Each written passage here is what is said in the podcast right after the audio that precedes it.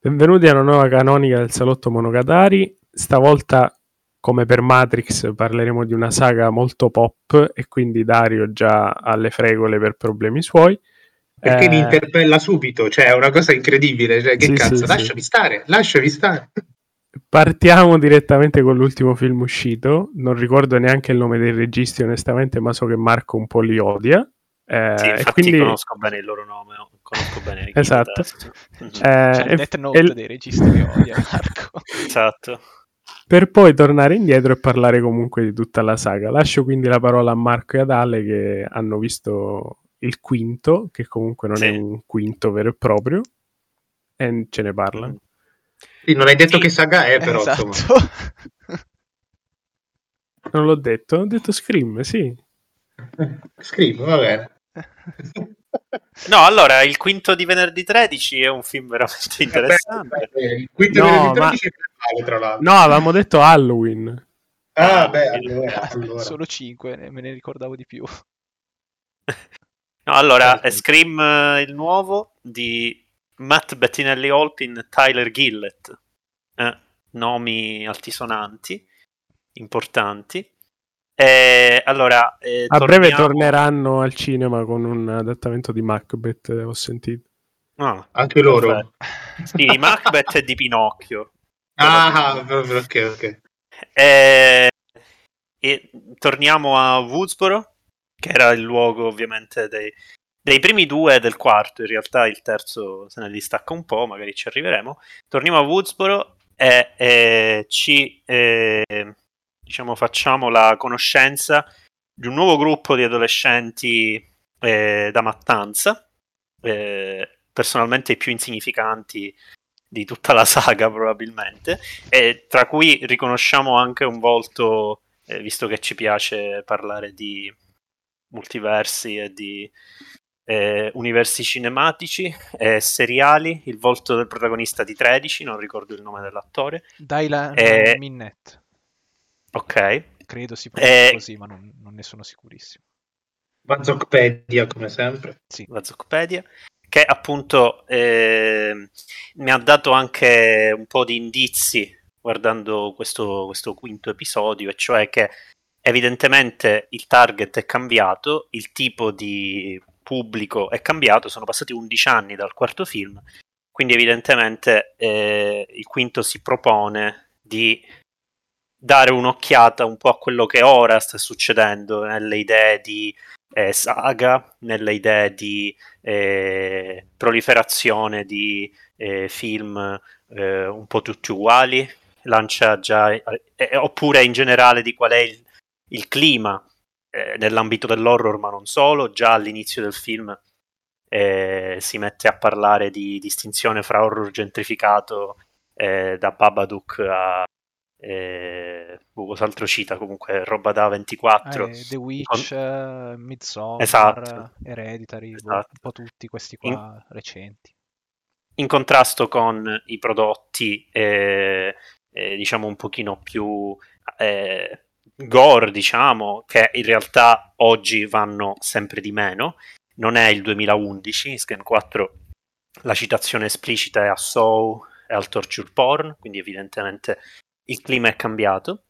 Eh, però in realtà eh, diciamo eh, la struttura del film sarà sempre la stessa cioè un serial killer eh, che eh, sta eh, andando ammazzando una serie di adolescenti evidentemente eh, i nostri tre protagonisti della saga, quindi Sidney Prescott, eh, Gail e, Dewey, che sono eh, gli ex sposi Arquette, eh, si ritroveranno di nuovo insieme a questi nuovi protagonisti ad affrontare eh, il, il serial killer, il consueto Ghostface. E questa cosa, diciamo, avviene in maniera eh, decisamente meno, eh, meno organica di come avviene nei film precedenti, che ricordiamo sono tutti firmati da Wes Craven, benché il terzo sia privo della sceneggiatura di Williamson. Eh, perché in realtà questi tre personaggi, tranne forse Dewey, che è quello che un pochino interviene di più, eh, arrivano tutti per lo più alla fine, compaiono qualche volta durante il film e, le loro compa- comparsate evidentemente adesso Ale aveva tutta una sua idea particolare sul, sul, sul senso di questa insignificanza comunque sono comparse insignificanti. Cioè eh, i personaggi in qualche modo appaiono ma sono ass- in qualche modo distaccati da tutto quello che succede. Ed è quello che in parte mi ha dato fastidio perché eh, da un lato è una saga con cui evidentemente sono cresciuto anche, quindi c'era anche molta, eh, come dire, ho, un cert- una certa emotività nei confronti della, della, saga di Scream, sono film che mi mangiavo continuamente da piccolo. E questo, eh, questo, questa introduzione molto a forza, molto eh, anche posticcia, cioè molto eterogenea delle parti con i vecchi attori e le parti con invece i nuovi attori, eh, è stata la cosa che ho sofferto di più. Perché ne va soprattutto della, della, struttura del film, personalmente, cioè del, della, della, compattezza narrativa. I, I, altri quattro film, per quanto appunto a un certo punto partino in deliri di vario genere, in realtà, specialmente i primi due, per quanto mi riguarda, hanno una struttura narrativa veramente forte, cioè eh, costruita in un certo modo, magari ne parleremo. Il terzo e il quarto un po' deragliano, però tutto sommato riescono a, a, a tenersi dentro un, un, diciamo, uno schema anche particolare, volendo. Questo quinto invece è assolutamente in, in pilota automatico.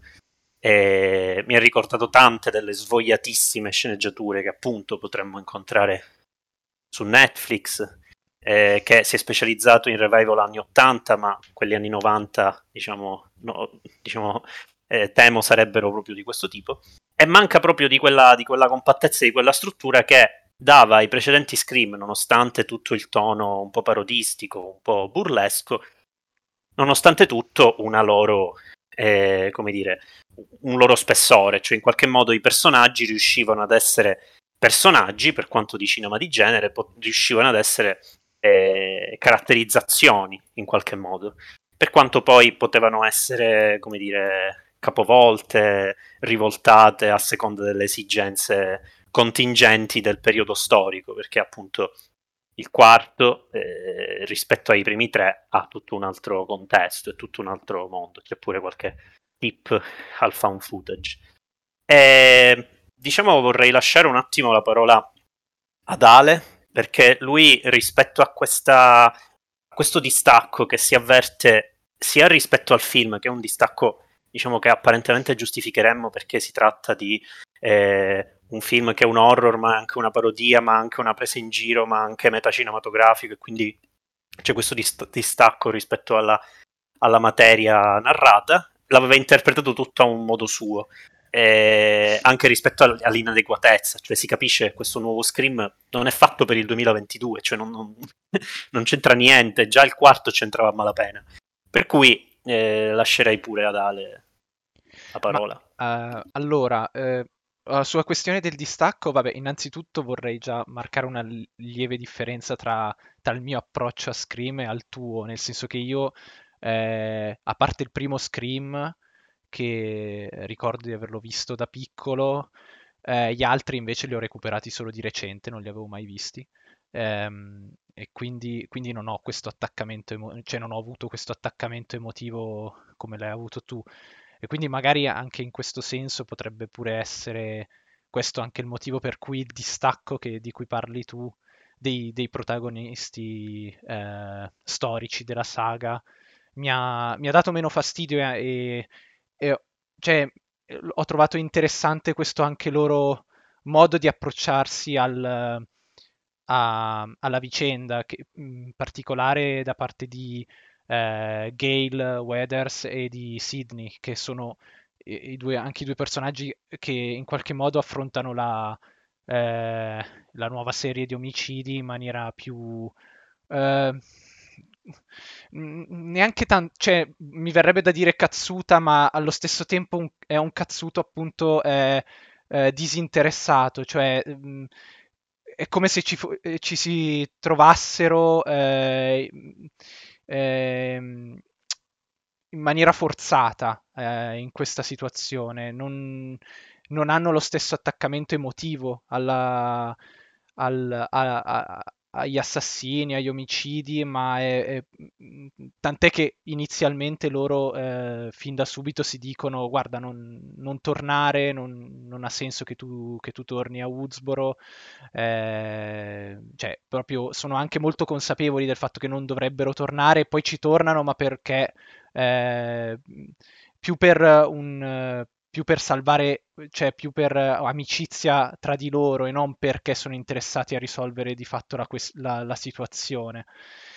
E, ehm, tant'è che poi c'è anche questo passaggio di testimone nel, nella parte finale, nel senso che alla fine si, si, eh, si ha la sensazione che non li si, cioè, ammesso che, che ce ne sarà, ne verrà fatto un sesto, potenzialmente sì, non so se ce ne, nemmeno di questo quinto probabilmente ce n'era il bisogno, se ne sentiva il bisogno di, di farlo, però comunque per come si conclude con questa sorta di passaggio di testimone tra i vecchi personaggi e quelli nuovi, che su, su, cui sono anche d'accordo con la tua opinione, nel senso che sono abbastanza nulli come personaggi, eh, soprattutto anche nelle sequenze un po', eh, diciamo, melodrammatiche. Ora correggimi se, se magari l'ho interpretate io un po' così, però nel senso rispetto a, ad esempio a sequenze, a scene in cui um, eh, nelle scene un po', un po' melò tra Gale e Dewey nel, nel secondo nel, e nel terzo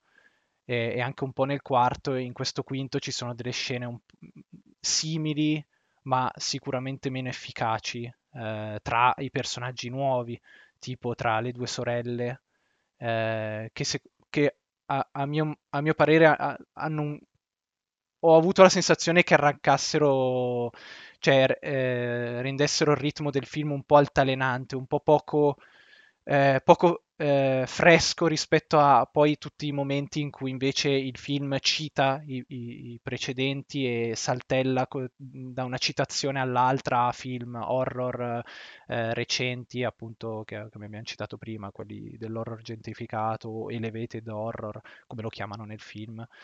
Uh, quindi Midsommar, Hereditary, uh, Us, uh, Get Out e, e, via discorrendo.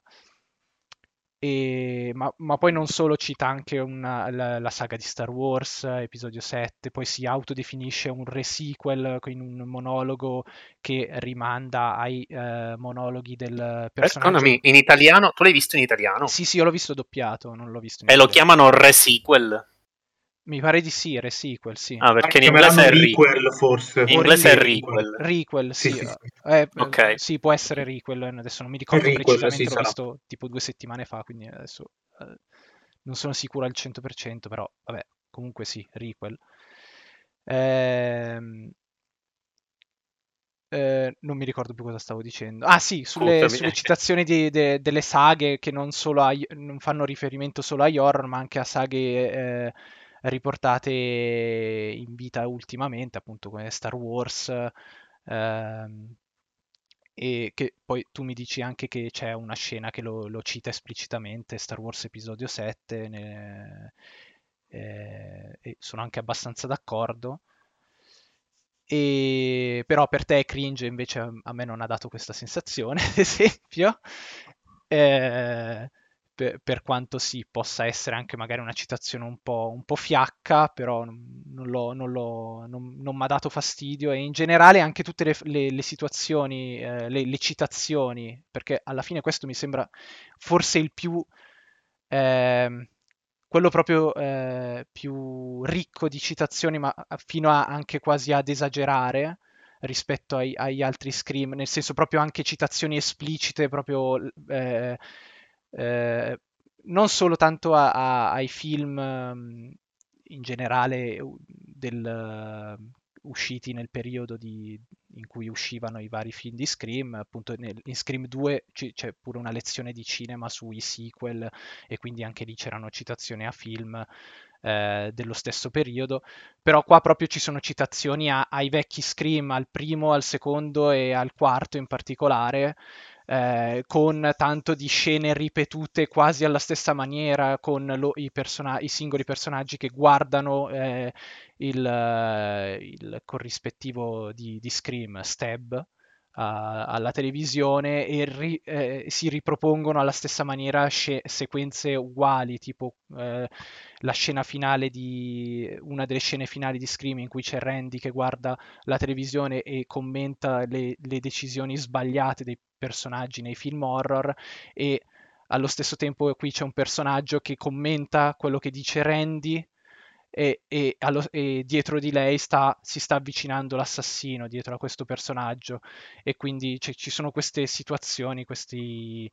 questi accumuli che in realtà io ho trovato molto, molto divertenti e, e, anche riusciti. Eh. Eh, diciamo, rispetto a questi, a questi accumuli di, di, cui parli, eh, e quindi alla natura un po' anche di tributo che sì, film sì, sicuramente cioè, il film respira un... molto sì, finisce sì, pure con For Wes cioè sì, c'è anche un personaggio che si chiama Wes dentro nel cioè, film. che tra l'altro è proprio Dylan Minnette esatto, proprio, sì, sì. Uh, vabbè, non si capisce perché. Cioè, io, io, ho visto e ho detto vabbè questo qua sarà un film tipo quelli Netflix poi alla fine è lui che si chiama Wes il film poi finisce For West, cioè non ho capito questa devozione per questo personaggio, cioè capisco la devozione per West Craven, un po' meno perché metterlo lì. Comunque, veramente poco chiara questa cosa. La cosa che mi, diciamo, mi, mi, turba di tutto questo complesso, a prescindere dal fatto che io sia affezionato o meno alla saga originaria, è che non trovo sensato che il film racconti questo distacco volontar- eh, diciamo volontariamente dei personaggi più vecchi rispetto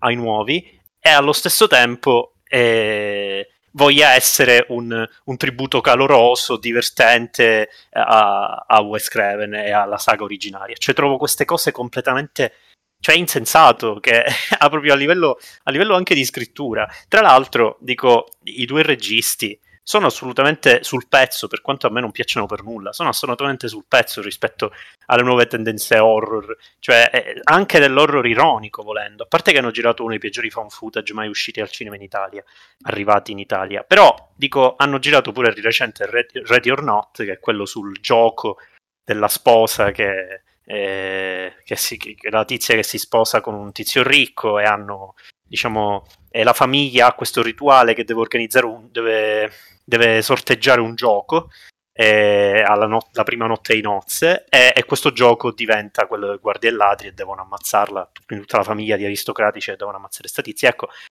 loro ce l'hanno questa cosa dell'horror che vuole essere divertente, però sarà che qui sono troppo reverenziali, sarà che appunto non sanno bene, eh, non sanno bene come riprendere quella lezione lì e allora diventano, cioè a me è sembrato veramente eh, di un piattume sconcertante, è vero che saremo pure abituati ai ritmi di Craven che sono, specialmente nei quattro scream, sono veramente inarrestabili, eh, ma anche lui come riprende le cose è veramente eh, di una speditezza e di una fluidità, specialmente i primi due sono, sono quasi virtuosi, virtuosistici in certi momenti.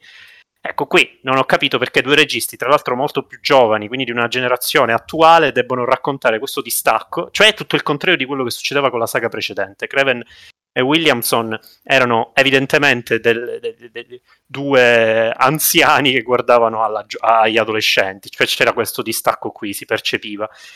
Qua invece sono dei giovani che devono guardare a, a, a una saga ormai anziana, e quel distacco è lo stesso, però funziona molto di meno rispetto al gioco di, di cinismo e, e, e, di sottile crudeltà che c'è sempre stata nei, nei film di Scream. Anche, anche, queste scene che tu dici, questi inserti rispetto a questi nuovi personaggi principali, eh, che devono essere un pochino più drammatici. A parte che danno il peso specifico del, proprio della, della, carenza di scrittura del film. Ci sono scene veramente spezzate dal resto. È vero che pure Craven creava film in cui c'erano delle scene madri, chiaramente, ma dico è una struttura da horror piuttosto classica e per cui lui, ha, lui stesso ha contribuito. Però qui c'è proprio quell'idea di, di, di, di scena spezzata, cioè non, non, non, sono affatto, non è affatto omogeneo il modo in cui è, è tutto messo assieme. Eh, ma appunto, ma solo solo per il fatto che le scene in cui riprendono i giovani, le scene in cui riprendono i vecchi protagonisti sono proprio diverse, sono proprio eterogenee. E, no, e non c'è quel distacco cinico, capite? È un distacco proprio che non so come metterli assieme, buh, vabbè, andiamo avanti, vediamo cosa succede. E, e, diciamo per, per, chiudere un attimo eh, e magari cominciare anche a parlare anche più esplicitamente rispetto agli altri Scream, così Simo e Dario intervengono pure. Secondo me la cosa di cui si parla in, in, questo, nuovo, in questo nuovo film, che ha il grosso problema di non eh, offendere nessuno, cioè un film assolutamente non offensivo, come lo erano tutti i primi quattro, cioè non, non ha nessun obiettivo, non, non, sarà scomodo a nessuno, non risulta scomodo a nessuno. E, è così perché effettivamente affronta tutta questa nuova idea di eh, mitologia che c'è nel mondo pop a 11 anni di distanza dal quarto film. Cioè, eh, citare Star Wars Episodio 7, che è stato il, il più grande eh, oggetto eh, feticistico degli anni 10 forse, cioè rispetto all'idea di riprendere non solo una saga, le file di una saga, ma anche un film per intero e rifarlo.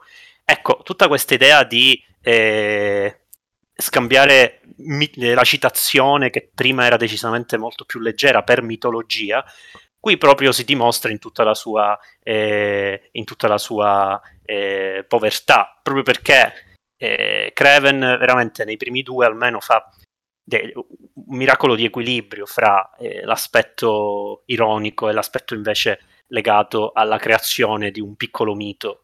Eh, specialmente nel secondo gioca tantissimo e molto bene col mito creato dal primo screen, anche se veramente era passato un anno solo, quindi là veramente lui stava leggendo eh, in che chiave eh, la grande macchina anche eh, hollywoodiana evidentemente crea questi miti artificiali e, e, e li, li, manda avanti.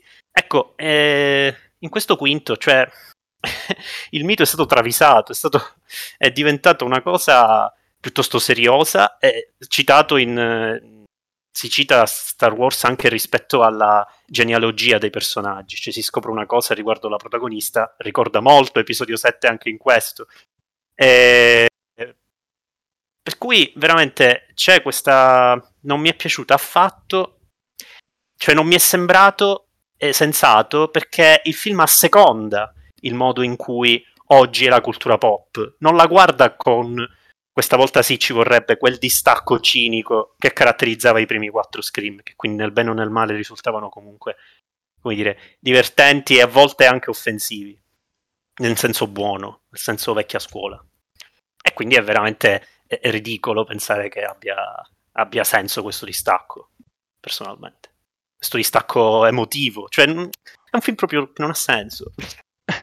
No, ma eh, guarda, il distacco che poi, eh, che poi eh, io, eh, cioè, il distacco più che, più che nei, dei registi nei confronti dei vecchi personaggi, io lo vedo dei vecchi personaggi rispetto alla vicenda che, che, stanno, che stanno, vivendo. Ma no? i vecchi personaggi sono presi talmente eh, così per caso nel film, dicono veramente due stronzate, delle battute veramente ridicole, che c'è distacco anche rispetto a loro, magari questo è involontario, ma sarà anche questo il problema del film, però veramente, cioè, non hanno una presenza scenica nulla, cioè, sono veramente incartapecoriti, è una cosa terrificante.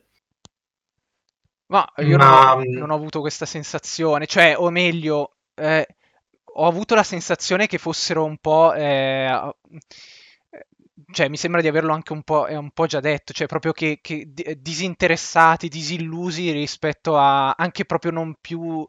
Eh, ma non, neanche, non, è, vero in parte Ale, perché poi a un certo punto il film finisce nella stessa casa del primo, sì. riproducono le stesse scene e loro si prendono una serie di eh, rivincitine come in realtà facevano in tutti gli altri finali di Scream, in cui ammazzano più volte il tizio perché non si sa se è morto o meno, e cioè fanno queste cose, cioè eh, per il clima del film, per, per il modo in cui è girato, avrebbero dovuto essere cose eh, super glorificatrici di questi personaggi e in realtà vorrebbero esserlo, reputo, secondo me. E invece no, non lo sono, ma perché il film sbaglia, non perché il film voglia criticare in qualche modo, perché non, è un film di tributo, non è un film di, no, allora... di critica alla nostalgia, cioè è confusa questa, questa cosa, è proprio... Ma, se... Ma scusate, la... ecco, sì. no, volevo dire che la, L'indifferenza nei confronti dei personaggi io la vedo in tutta la saga di Scream, anche negli Scream di Craven. Cioè, nel senso, che la saga di Scream non è né una... Vabbè, parto subito a gamba tesa su questa cosa. Non è né quella grande operazione teorica e intellettuale che tutti dicono da sempre, rivedendola ho chiaro questa cosa, e poi se volete dico perché, e, e, e non è nemmeno un film che ha una, un qualche tipo di, di partecipazione emotiva, cioè sì, chiaro, in alcuni no, momenti c'è, eh, però nel senso in generale ehm, eh, è, è, proprio Crever è interessato in Scream almeno alla forma proprio della, sì. dell'horror dell'opera e la porta spesso a livelli parossistici in alcuni casi, specialmente nel terzo, che per me è il più bello dopo il primo. E, e insomma, e quindi questo, questo, ci sta, ok? Nel senso, io adesso il quinto non l'ho visto. E tra l'altro, la, la tesi di Marco sulla, sulla Netflixianità del quinto, mettiamola così, penso che si potrebbe facilmente verificare perché io ieri ho scoperto, ma forse voi lo sapete, che esiste la serie Netflix Scream. Sì. E io, io ho, ho, visto dieci minuti, poi non, non, sono una persona con tale coraggio, però nel senso se mh, quei dieci minuti mi sono ovviamente bastati. Eh, se uno vedesse la serie, la confrontasse magari col quinto, insomma, eh, non dubito che con, si confermerebbe la tesi di Marco, nel senso che magari vedrebbe molte più somiglianze rispetto a, a quelle che ha il quinto con la saga di Creven. Eh, Però dico, cui... rispetto, rispetto, a questo dista- distacco emotivo, ma siamo d'accordo, è chiaro che tutti quanti i film precedenti hanno, hanno quel distacco eh, un po' cinico, anzi ci sono de- de- de- dei pezzi di crudeltà anche simpatici, nel... in tutti i film, in tutti e quattro i film. Però allo stesso tempo, anche solo solo l'idea, eh, qua mi tocca dire eh, pop, ok, di trasformare il, il personaggio in un cioè tipizzare il personaggio e in qualche modo giocarci su anche in maniera tutto sommato tenera, perché il fatto che tutti i personaggi eh, abbiano il, loro, il, loro, tema anche in soundtrack e venga ripetuto continuamente, cioè, è come dire, è un sorriso quasi tenero, cioè mh, ritengo che eh, lui si affezioni un pochino alle sue, alle sue macchiette, cosa che appunto diventa completamente insensata più avanti. Anche solo il fatto di, eh, guarda, banalmente, sulla base anche delle, delle, regole dell'horror, per parlare in linguaggio da Scream, anche solo il fatto di farli sopravvivere, loro tre, eh, di farli tornare, di far, e giocare un po' con i loro personaggi in vari modi, io re- reputo sia, sia, una forma di, di molto, come dire, sempre in termini... Eh, non strettamente cinematografici, ok? Ma è una forma di, di, tenerezza, cioè li guarda con tenerezza, secondo me, i suoi personaggi a un certo punto. Quei tre sì, quei tre sì, nel senso sì, quei tre, quei tre, certo. e, e, Linus Duffy o come diavolo lo chiamano nelle varie sì. trasposizioni. E, ehm, peraltro per me il personaggio chiave è quello di Gale, di Courtney Cox, che è il personaggio più figo di tutta la saga, perché alla fine fa tutto lei e fondamentalmente capisce tutto prima di tutti, è un po' l'Hermione Granger di Scream, nel senso che se la togli, no è vero, se tu, se tu togli Hermione da Harry Potter eh, hai mezzo film e poi finisce lì la saga, perché loro si fanno ammazzare nei primi 20 minuti. E la stessa cosa secondo me vale un po' per, per Gail Withers, e che ho definito con Simone il personaggio più morale della saga di Scream, però non approfondiamo, non approfondiamo questo argomento. Eh, la questione della, mm, del, sì, de, della ovvia che simpatia che lui prova per questi personaggi, cioè lui inteso Crevel, è dovuta anche al fatto che comunque tutta la saga di Scream è, una, è un buon mix tra la, mm, eh, la, ricerca dell'innovazione, cioè del nuovo modo eh, col quale è possibile costruire una storia horror, dato e considerato che è già stato detto tutto perché questa è la funzione delle citazioni in Scream. In Scream, per quanto in certi casi siano magari un po' fastidiose, eh, a me in alcuni casi hanno dato fastidio nel terzo, anche se il terzo mi piace molto, però per esempio nel quarto invece sono molto funzionali, a, a partire dal, dal riferimento a Saw. In tutta la saga di Scream le citazioni hanno un compito molto importante, eh, perché è una saga che parte già vecchia, cioè parte, parte già ammettendo che non è più possibile costruire dei film del genere. E quindi poi quello che fa Craven è cercare di farlo nei vari film. e c'è questo mix tra il cercare di farlo e, e il mantenere invece degli elementi fissi, immutabili, che eh, nella saga di Scream sono i protagonisti e non l'assassino, come avviene nella saga di Nightmare o nella saga di Halloween, perché l'assassino cambia ad ogni film, ok? Quindi inevitabilmente devono essere i, eh, i tre che sopravvivono eh, sempre alla fine di queste scene madri dentro le case in cui escono fuori le cose più assurde possibili anche, anche, la... se, anche, se, l'entità Ghostface un po' è unificata nei vari film, negli incubi che ha lei, per dire, cioè comunque... No, no non solo, è chiaro che la maschera, l'assassino è sempre diverso, esatto. ma la esatto. maschera è l'altro elemento, però quello è l'elemento fisso, ovvio, nel senso mm-hmm. che è, è, quello insomma, che identifica la saga. E, mm-hmm. e anche l'escalation di assurdità delle scene finali l'escalation nel senso che la quarta è più assurda della terza, che è più assurda della seconda, che è più assurda della prima, hanno un po' questa funzione, cioè Kraven sta dicendo ma eh, qui non, non, sappiamo più cosa inventarci in senso consapevole, autoconsapevole e dobbiamo, dobbiamo, spingere sempre di più perché comunque il finale di Scream 4 è il più assurdo dei quattro, cioè le motivazioni della, tanto noi siamo pro spoiler, le motivazioni per cui la Emma Roberts, Jill, la cugina di, di, di Sidney Prescott, compie una strage allucinante dove uccide anche sua madre, sono eh, da piccola sentivo sempre dire che tu eri mitica e quindi ti ho un po' invidiata quando ero piccola in famiglia. Cioè, Cristo di Dio, nel senso. Eh, vabbè, ma questo, ma questo, fa parte anche del, di quella eh, incomprensione totale, forse anche ammessa, in sede di sceneggiatura rispetto a una generazione, cioè quantomeno la generazione del primi Scream qualcosa si capiva, facevano i, i, in Scream 2 c'erano i giovani nostalgici del, del, dello slasher all'antica, mentre eh, adesso quelli del 2011 non ne hanno idea completamente, quindi si inventano questa cosa della fama, ma è la più posticcia di tutte, sono d'accordo. Cioè la più... Sì, sì. No, ma in realtà meno, nell'economia meno della saga ha il suo senso, perché se tu le guardi bene, tutti questi finali sono sempre uno più assurdo dell'altro, ma perché?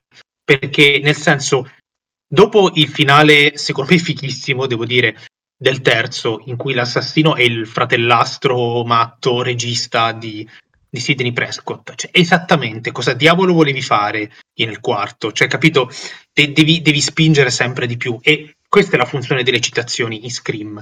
Non è semplicemente mera eh, cultura pop, cioè è la cultura pop che viene usata come chiave di lettura della realtà e del film, e del film stesso, ovviamente, e anche come una specie di direi ex, excusatio non petita, nel senso che eh, il Creven si rende già da subito consapevole del fatto che è, è difficile eh, fare qualcosa di originale eh, già nell'horror degli anni 90 e quindi in qualche maniera fa un mix di tutto quello che c'era prima, cerca di rovesciarlo oppure lo fa identico però eh, autoconsapevole, eccetera, eccetera. E questo è il motivo, qui arrivo al succo, per cui non ha alcun senso portare avanti l'operazione Scream adesso, eh, dopo la morte di Craven o in generale adesso nel 2022.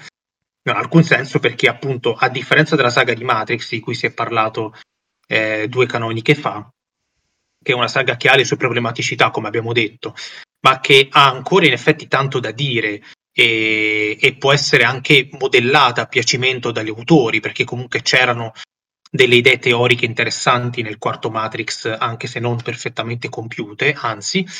E, mh, la saga di Scream non ha alcun senso di esistere, perché è una saga che nasce già vecchia, nel 96, consapevolmente vecchia, nel senso eh, che nasce già eh, eh, in una resa nei confronti del genere, no? Qualcuno parlava proprio di, che, di, uccisione del genere slasher. Questo non lo so, difficile uccidere un genere. Forse finché non si fa una parodia porno un genere non muore.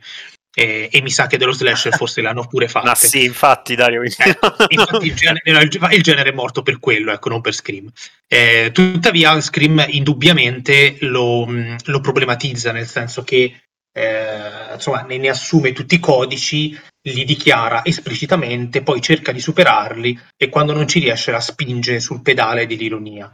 Quindi è, è, è, un, è, una saga che è nata già vecchia e che è geniale e interessante per quello, non certo perché fa paura, perché a parte l'inizio del primo Scream, insomma, per il resto non è che proprio è. Ti, ti, ti, ti, spaventa no. Anzi. Ecco, non, è, non, è, non, è, Nightmare, perché Nightmare, francamente, ancora adesso quando lo rivedo, insomma, un pochettino. Eh, per cui, sempre per parlare di Craven, eh, per cui è questo il senso di quella saga e non è una cosa che può durare all'infinito facendo rimaneggiamenti vari, perché è già una saga che rimaneggia tutto quello che c'è stato precedentemente. E, e questo secondo me che è una chiave di lettura ovvia che dicono tutti, e però poi sfugge il fatto che questo è il motivo principale per cui non ha senso neanche l'operazione nostalgia. Il primo Scream del 96 è già un'operazione nostalgia, in un certo senso. Sì, ma infatti la cosa che secondo me sfugge rispetto a questa interpreta- interpretazione evidentemente ovvia, perché il film si autodichiara costantemente, Chiaro. è che eh, Craven ha sempre usato questo, sì, chiaramente anche come forma di, eh, diciamo, eh, ottimizzazione commerciale di un franchise, indubbiamente, però allo stesso tempo, cioè quello che constati guardando i film di Scream, i primi quattro, è proprio il livello di, di creatività, cioè il punto, la, la, la, cosa da capire è che sono alibi per eh, giocare, ma anche in senso di forma, anche come regista, anche come montaggio, giocare con gli stereotipi, però farlo in una maniera molto molto libera, che è quello che lo distacca da tutte le operazioni eh, eh, citazionistiche che prendono come alibi la citazione per poi andare avanti col pilota automatico. Cioè quella è un po' la differenza ah, rispetto a tutto quello che si può dire Scream ha causato, perché la quantità di operazioni successive a questa che cercano di eh, prendere una confezione che già esiste e giocarci su per, per citare e ammiccare, ecco, in Scream c'è gli ammiccamenti sono sempre messi lì. E, e, per me gli esempi appunto sono letteralmente la struttura dei primi due film. Cioè i primi due film si vede quanto si è divertito lui a costruire proprio una, una, una trama, nel senso più volgare del termine, con, con, una, con delle strutture veramente eh, pazzesche per come, per come, specialmente nel primo, per come converge nella casa, ok? A poco a poco tutto il mondo de- degli, de- degli, eventi del film si stringe sulla casa eh, ed ha proprio questa, questo senso di, di, caduta, ma c'è un senso di doom nel primo che nessun altro sequel poi ha avuto, c'è un senso proprio di, di male nel mondo, un pochino. E, mentre tipo nel, seco- nel, secondo è quasi un... Io, a me piace dire un on the road, cioè tipo c'è un cambio di set continuo eh, situazioni sempre nuove, cioè veramente lui l'ha costruito come scene madri e, e, si va spostando e poi si muove anche fra i luoghi. Con quella scena nel teatro nel secondo che eh, è la cosa migliore del film, secondo eh, me. ma anche, ma anche eh, per me il momento grandioso è quando eh, un, eh, si bruciano in due minuti, giustamente, un'idea che invece nel quarto tirano per le lunghe inutilmente, e cioè il fatto che il, regist- che il killer riprenda i suoi, i suoi omicidi.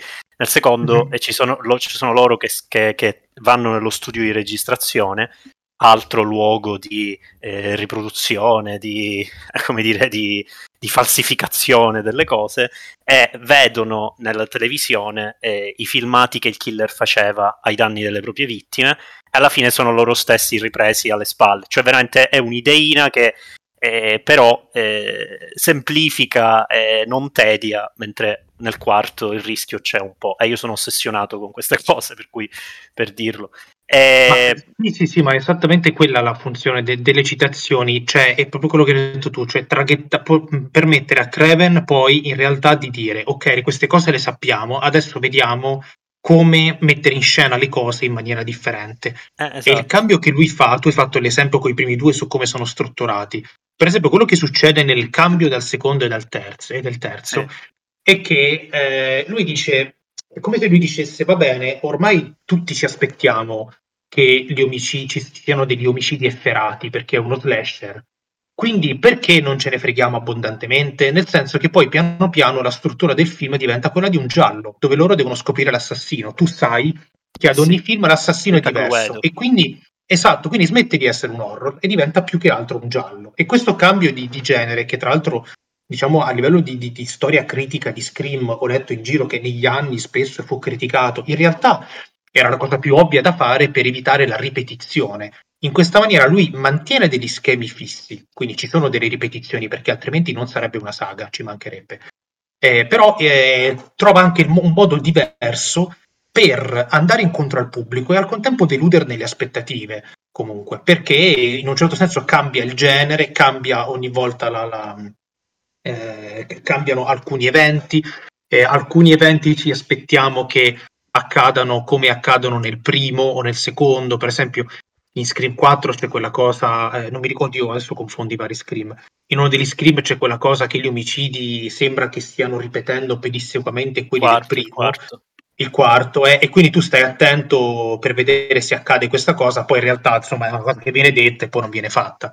Eh, che insomma è un altro, è come nel secondo quando dicono che nei sequel gli omicidi sono più efferati e poi nel film gli omicidi non sono più efferati. Eh, cioè, o, o, quantomeno non è, non è, immediatamente visibile questa cosa. Eh, per cui in alcuni casi lui si, si rende consapevole dei meccanismi e poi ne devia, quindi è quello che rende poi alla fine la saga interessante, però ripeto è anche quello che la rende una saga che muore con il suo autore, cioè con, quel, con quell'approccio lì, eh, che è un approccio davvero di, di, un'unica persona, cioè è difficile passare quella cosa mano in mano come è successo con Halloween, con risultati alterni per carità, però è già una cosa più sensata. Comunque volevo sentire Simone che è un fan della saga Beh, sì. e è stato zitto tutto il tempo. No, allora il, il, mio grande punto l'ha già portato avanti Dario, nel senso che sì, per quanto si possa parlare comunque dell'aspetto meta della saga di Scream, il punto focale, come diceva Marco, è comunque quello della ricerca creativa, sia nelle uccisioni, ma anche in generale nei, nei set pieces. Infatti non mi sento di dire, come mi ha detto Dario, ad esempio, ieri in privata, che il 2 sia il peggiore perché ha praticamente dei set pieces che sono quasi migliori della saga, come quella della, della sala di registrazione o il, banalmente l'inizio al cinema. Eh, e quindi sì, il punto è che per tornare un attimo a quello che diceva Marco eh, e anche Ale quando si parlava del, del quinto di questo remake barra sequel, che comunque si allacciavano alla concezione che anche Kraven prendesse una certa distanza dai personaggi, eh, Marco poco fa diceva che il primo è quello più disilluso, nel senso, secondo me è quello più vicino ai personaggi da un punto di vista umano, nonostante Kraven ne prendi le distanze perché deve comunque portare avanti gli omicidi che sono il punto focale del film alla fine, essendo uno slasher. Uh, è interessante come rispetto a molte altre saghe slasher il film parta con una protagonista che è già traumatizzata, le è morta la madre e cerca comunque di andare avanti nella sua vita e quindi è un trauma che si aggiunge a un altro trauma ed è, come diceva Marco, appunto il film più, più pessimista, insomma. Sì, più cupo come atmosfera, cioè parte già cupo e non, non ha una situazione ideale che viene distrutta, anzi, non è, non è Nightmare, veramente adesso ci vuole. Nightmare inizia, ma veramente per pochi minuti, effettivamente, e con loro che si incontrano tutti contenti e, e, gli fanno lo scherzo mentre Johnny Depp parla al telefono. Cioè ci sono tutte queste situazioni assolutamente serene. E Scream invece cioè anche quando Billy le sale in camera c'è, c'è, una certa oppressione. E subito dopo quando lei è da sola in casa sono tra l'altro tra le scene meglio girate del film.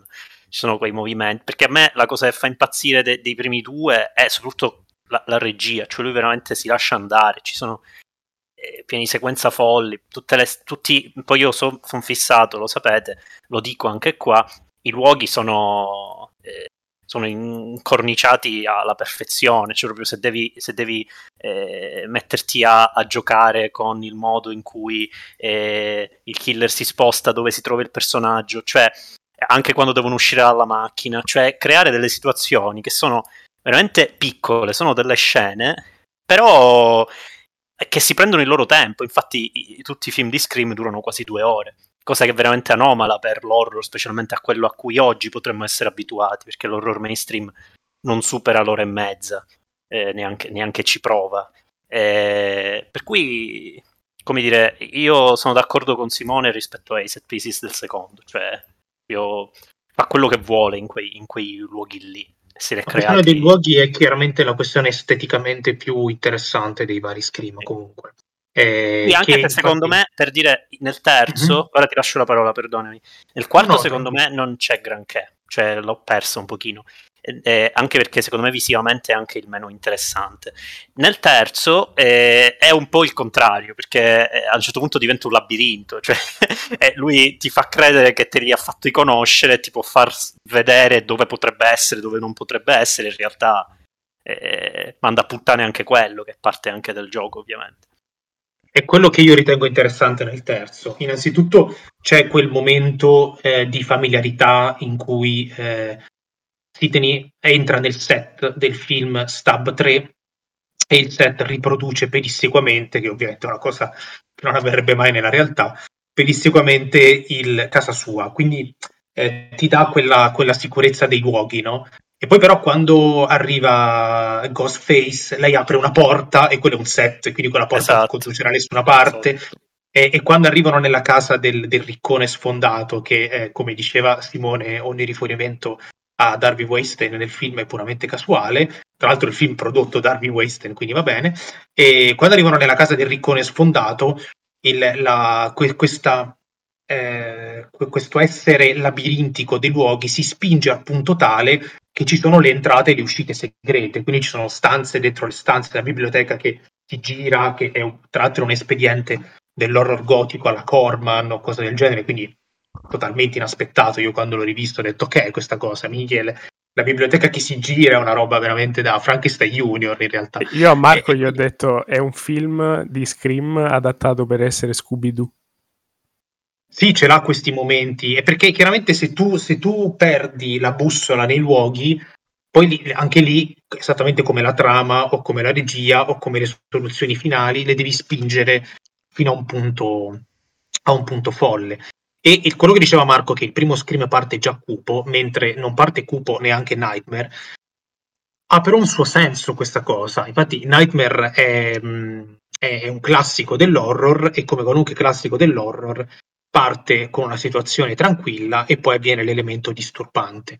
È solo che eh, Craven ha fatto pochissimo tempo prima del primo Scream, mi pare forse due o tre anni prima, non di più, ha ucciso Nightmare, ha fatto sì. un Nightmare, no? Due, due anni, prima, anni, prima, l'ho visto Due anni prima, veramente, ecco sì, appunto, sì, veramente, veramente poco tempo prima, ha ucciso Nightmare. Infatti anche lì il motivo per cui è inutile riprendere la saga è che Craven nel, nel settimo film ha, ha, ha, portato la maschera di Freddy Krueger fuori dal personaggio in carne e ossa, è diventato una specie di metafora del tutto, soprattutto in quella bellissima scena finale.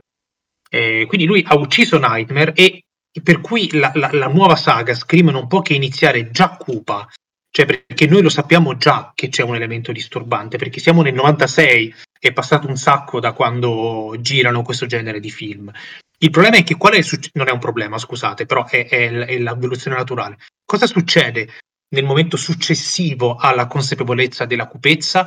L'ironia. L'unica cosa che rimane a quel punto è l'ironia. Ecco perché è necessario poi negli altri Scream che diventino sempre più ironici. Ironia che c'è, è presente anche in, nel primo, eh, con, quella, con quei riferimenti carini, come quando lei dice a Sidney, dai, tranquilla, non siamo in un film di Wes Carpenter.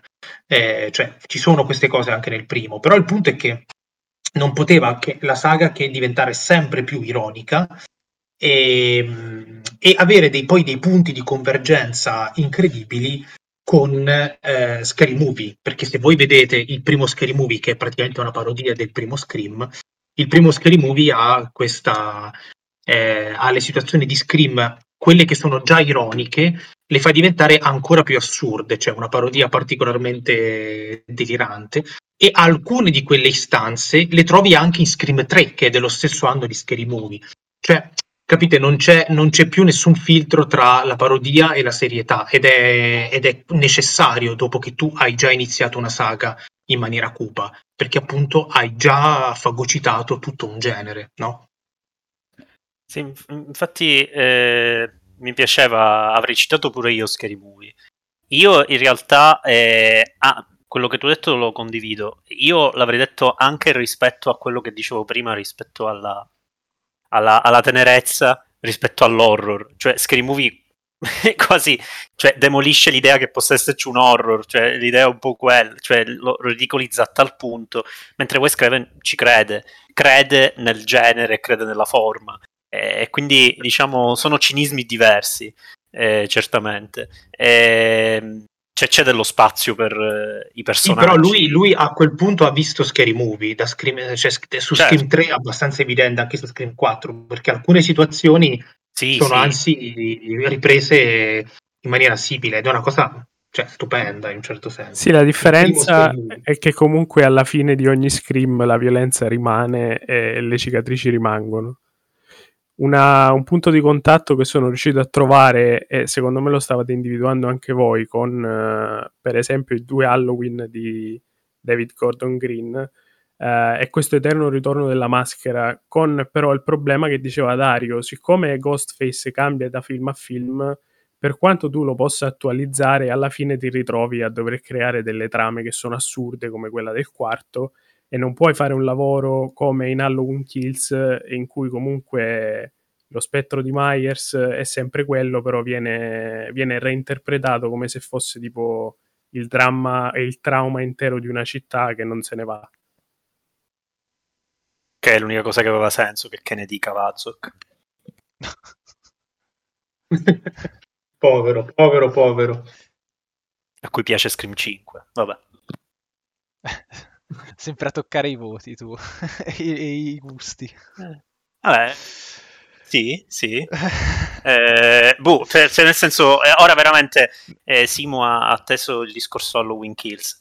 Ora, eh, è evidente che Halloween Kills, per esempio, sì, ma non gliene frega niente di, di far parodia.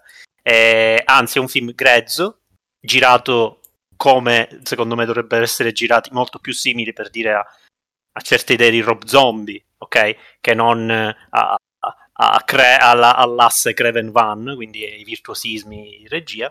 E, soprattutto non, non, non, perde tempo in, in citazioni, deve essere una, una mattanza, se vogliamo, a livelli eh, anche tematici, perché viene ucciso chiunque, è veramente a, anche a caso. Anche a Scream 5 è l'horror per, per i, buh, per i Beh, però anche in Scream 5 vengono ammazzati a caso, cioè non ho capito. Vabbè, è sempre, no, no, perdonami, è sempre lo, il solito gruppo di adolescenti. Non parliamo di eh, la, la, coppia omosessuale, i, eh, i tizi per strada che, eh, che diventano una coppia omosessuale in Halloween Kills. Cioè, Vabbè, non uccide perché sono nella casa dove lui vuole tornare. Vabbè, ma ne uccide un sacco di altri solo perché deve arrivare da, da Jamie Lee Curtis. Però nel frattempo approfitta Gordon Green per dirti ti sto facendo una, una, carneficina di una serie di cose che eh, normalmente riterremmo intoccabili e l'horror ha la, la, il buon gusto di ammazzartele tutte senza alcun problema. Quello Mentre... che dice Marco è che in queste saghe, anche solo nei primi Halloween, c'è sempre un gruppo di persone che viene presa di mira o comunque si trova in situazioni in cui viene presa di mira, mentre Halloween Kills estende questo discorso a una città intera e quindi nessuno è al sicuro. E è un trauma più collettivo. Di chi è il trauma in Scream 5? Il trauma è mio che ho dovuto tollerarlo. Cioè, Però devo dire una cosa, questo è un, è un difetto che appartiene a tutta la saga di Scream, perché quello che hanno in comune le due saghe, Scream e Halloween, è appunto il trauma collettivo, perché tutto che avviene nella stessa cittadina, che tra l'altro è un leitmotiv anche di altre saghe, ovviamente. E, mh, tuttavia il, la, l'importanza de, di questa dimensione collettiva nella saga di Halloween è paradossalmente presente più o meno in tutti, considerando anche che cambia parecchie volte regista. È presente in Tommy Lee Wallace, ovviamente in Carpenter e anche in Rob Zombie, specialmente nel secondo, e anche in Gordon eh, Green, oddio non mi ricordo, non mi ricordo più il nome. Eh, ehm, in ogni caso è, è, comunque un qualcosa che io percepisco, cioè io percepisco la concretezza di quella, di quella cittadella e, e, di quello che ha significato il trauma Michael Myers. Eh, Woodsboro non tantissimo e neanche nei film di Craven, secondo me. Cioè rimane un set Woodsboro, dentro il quale lui si diverte a, a giocare proprio con, con, le case, i luoghi, eh, a mettere l'assassino dappertutto, che esce di qui, esce di là. Eh, cioè dei momenti in cui Scream è il più realistico degli horror, ovviamente, soprattutto voglio sempre ricordare le mazzate che si prende l'assassino, si prende delle mazzate incredibili, si prende anche una bicicletta per le scale, scena ripresa da Scary Movie, tra parentesi. E, ehm, ma insomma, per quanto sia realistico in queste cose, in altre i luoghi sono metafisici perché Ghostface prende, appare di qua, appare di là, esce da un lato, esce da sopra, esce da sotto. Ovviamente poi questa cosa si scopre sempre che è dovuta al fatto che gli assassini, cioè non è mai un solo assassino, ma sono sempre una coppia, e quindi chiaramente eh, insomma, cioè, si nota la soprannaturalità, specialmente nel primo, perché poi dal secondo ovviamente tu lo sai che potrebbe essere una coppia. Ma in ogni caso, questa, tutto questo gioco di Creven a me ha sempre fatto percepire però poco il trauma collettivo di Vusporo. Invece nella, nella saga di Halloween la, la, la cittadella è mh, protagonista quasi quanto Michael Myers e Jamie Lee Curtis nei film in cui c'è il personaggio di Jamie Lee Curtis. E, mh, almeno questa è sempre stata la mia, la mia impressione. Eh, per cui, insomma, capisco che poi Halloween abbia tutto un altro, oltre al fatto che non ha, ha poca ironia in generale la saga, poi per carità ci sono anche lì i momenti ironici, ci sono alcuni capitoli che sono più eh, autoconsapevoli di altri, per carità. Eh, però insomma la differenza tra le due saghe secondo me è anche in questa eh, nel trattamento del trauma collettivo. Non so se Ale vuole parlarci dei giochetti di Bettinelli Olpin e Gillet nella, nel, nella è... scatola Scream 5. Visto Perché che... questa cattiveria oggi? Mm?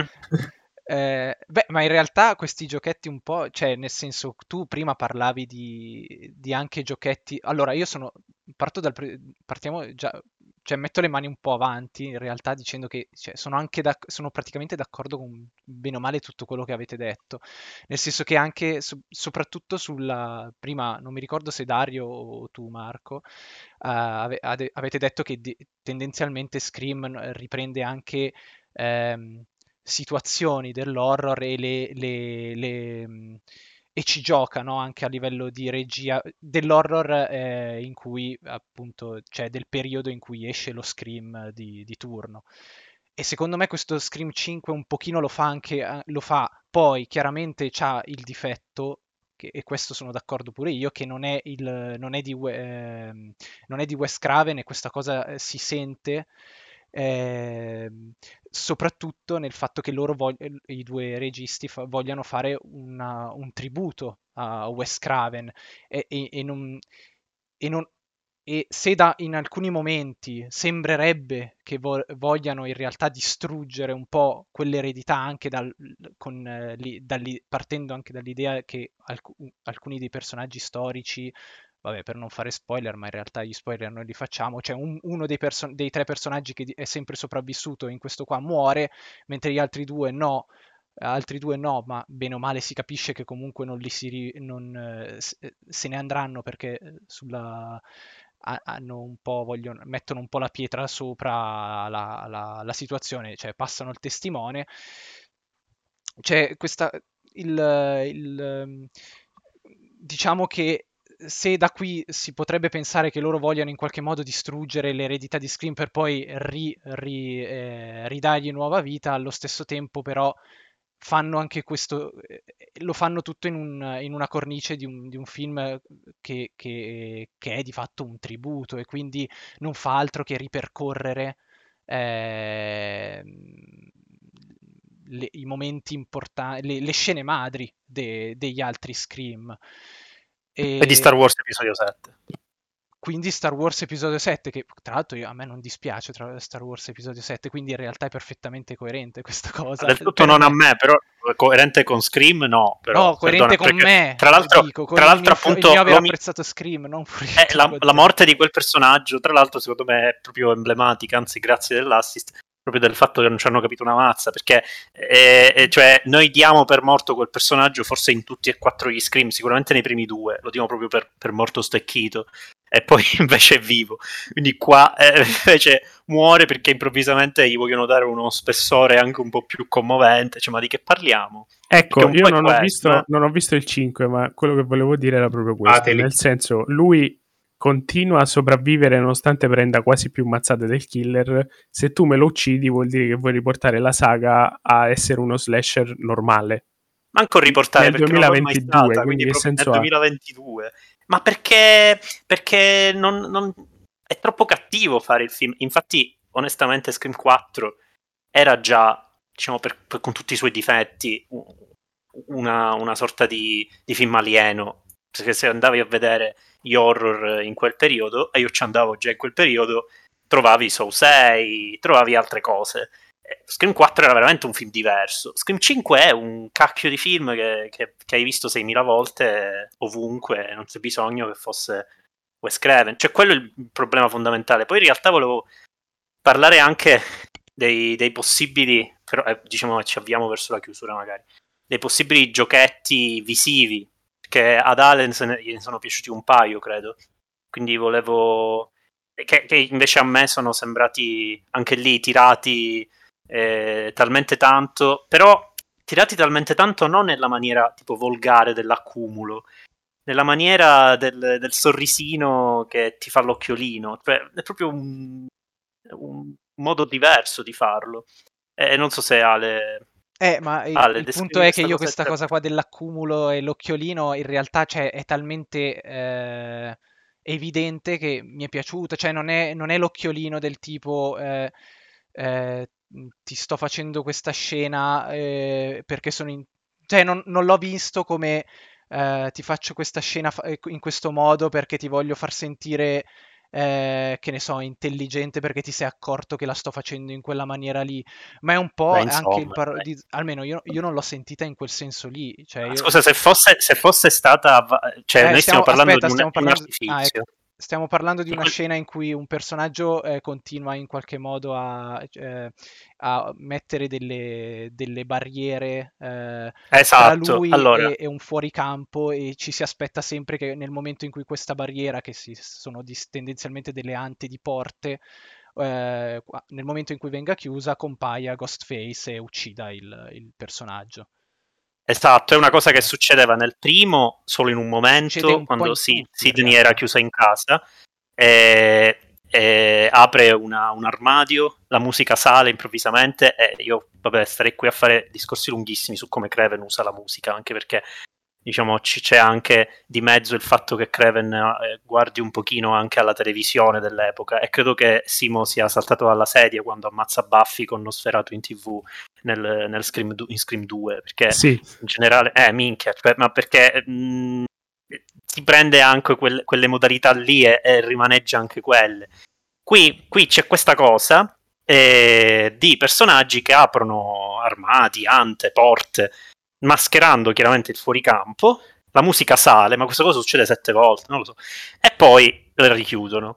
Il punto è che, cioè, veramente Craven usava quella cosa per, per, perché doveva creare i suoi set, la sua scena, doveva spiegarti dove arrivava il campo, dove, dove, finiva, dove cominciava, dove si potevano muovere i personaggi, eh, cos'è che non stavano guardando, perché subito dopo che Sidney la chiude nel primo, poi lei cammina in avanti e noi la talloniamo con la camera e lasciamo invece un altro spazio coperto.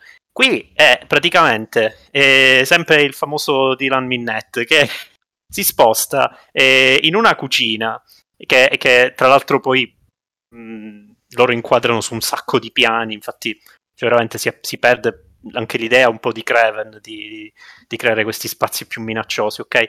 Eh, si sposta sempre di lato, apre sempre le stesse ante, fa questa cosa 6.000 volte, sì, ma non, cioè è veramente l'hai astratta completamente, l'hai trasformata nel trucchettino, ma... Eh, ma eh, secondo me quello Craven, ma, Craven usa, ma il trucco Craven lo usava per un motivo, per crearti una scena. Qui che stai creando? Non stai creando niente, stai facendo adesso Dario mi ha eh, insegnato e ricordato il termine, è un, un, ammiccamento rispetto al paratesto, se vuoi, in cui nei, nei, nei, modi in cui si può girare una scena horror c'è quel modo lì, e allora noi lo facciamo 6.000 volte, senza motivo, perché non, non stai Grazie, creando tensione.